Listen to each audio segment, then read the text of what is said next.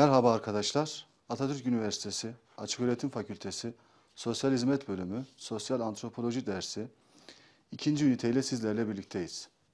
Bu ünitenin konusu antropolojinin araştırma yöntem ve teknikleridir.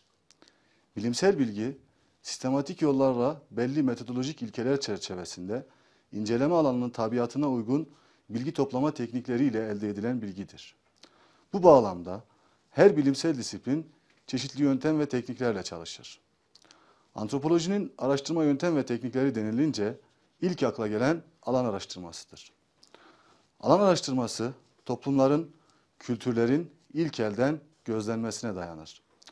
Alan araştırması sırasında antropologlar insanlara sorular sorup verilen yanıtları kaydederler.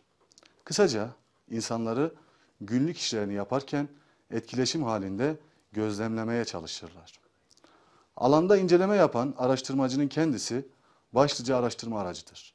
Bununla birlikte çeşitli araştırma teknikleri alanda inceleme yapan kişinin algılarının nesnelleştirilmesi ve standartlaştırılması için alternatif tekniklerdir. Bunlardan birincisi katılımcı gözlemdir. Katılımcı gözlem, araştırmacının incelediği toplum içerisinde insanlarla birlikte yaşayıp onların hayatlarına katılarak bilgi toplamasına dayanır. Katılımcı gözlem, etkili alan çalışmalarının temelidir ve ancak alanda uzun süre kalmakla gerçekleştirilebilir. Antropologlar ayrıca inceledikleri toplum ya da toplulukların nüfus statüsüyle, onların kültürünün maddi boyutuyla ve içerisinde yaşadıkları fiziksel ortamla da ilgilenmektedirler.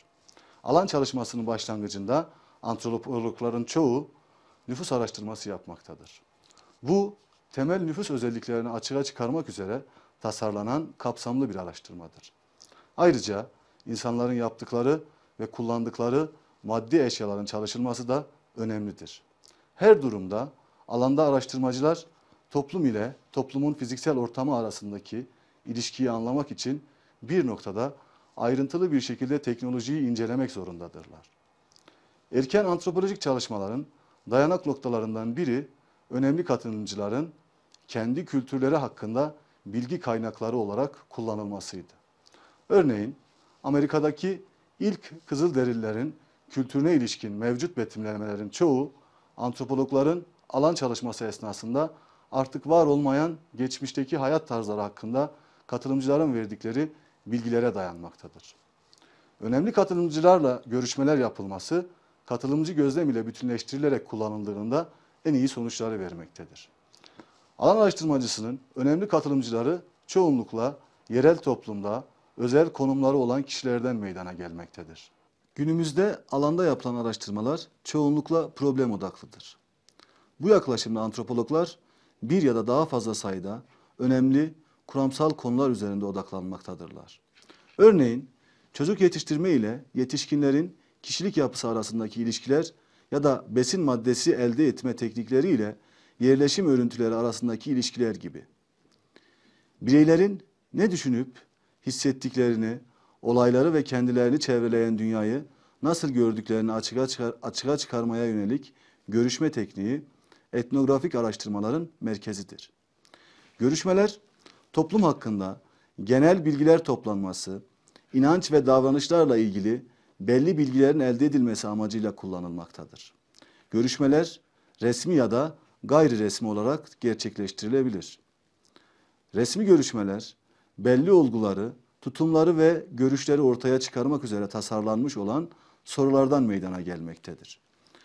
Gayri resmi olan görüşmeler, görüşme yapılan kişilerin sonu nereye varırsa varsın kendi düşünce akışını izlemeleri yönünde teşvik edildiği yapılandırılmamış bir soru cevap oturumudur. Bir diğer bilgi toplama tekniği ise ankettir. Anketler görüşmelerden farklıdır. Çünkü katılımcının kendisi araştırmacı tarafından sunulan bir formda yer alan soruları yanıtlamaktadır. Karmaşık toplumlarda anketler çoğunlukla katılımcılara posta yoluyla gönderilmektedir. Ve anketleri yanıtlamak gönüllülük esasına dayanmaktadır.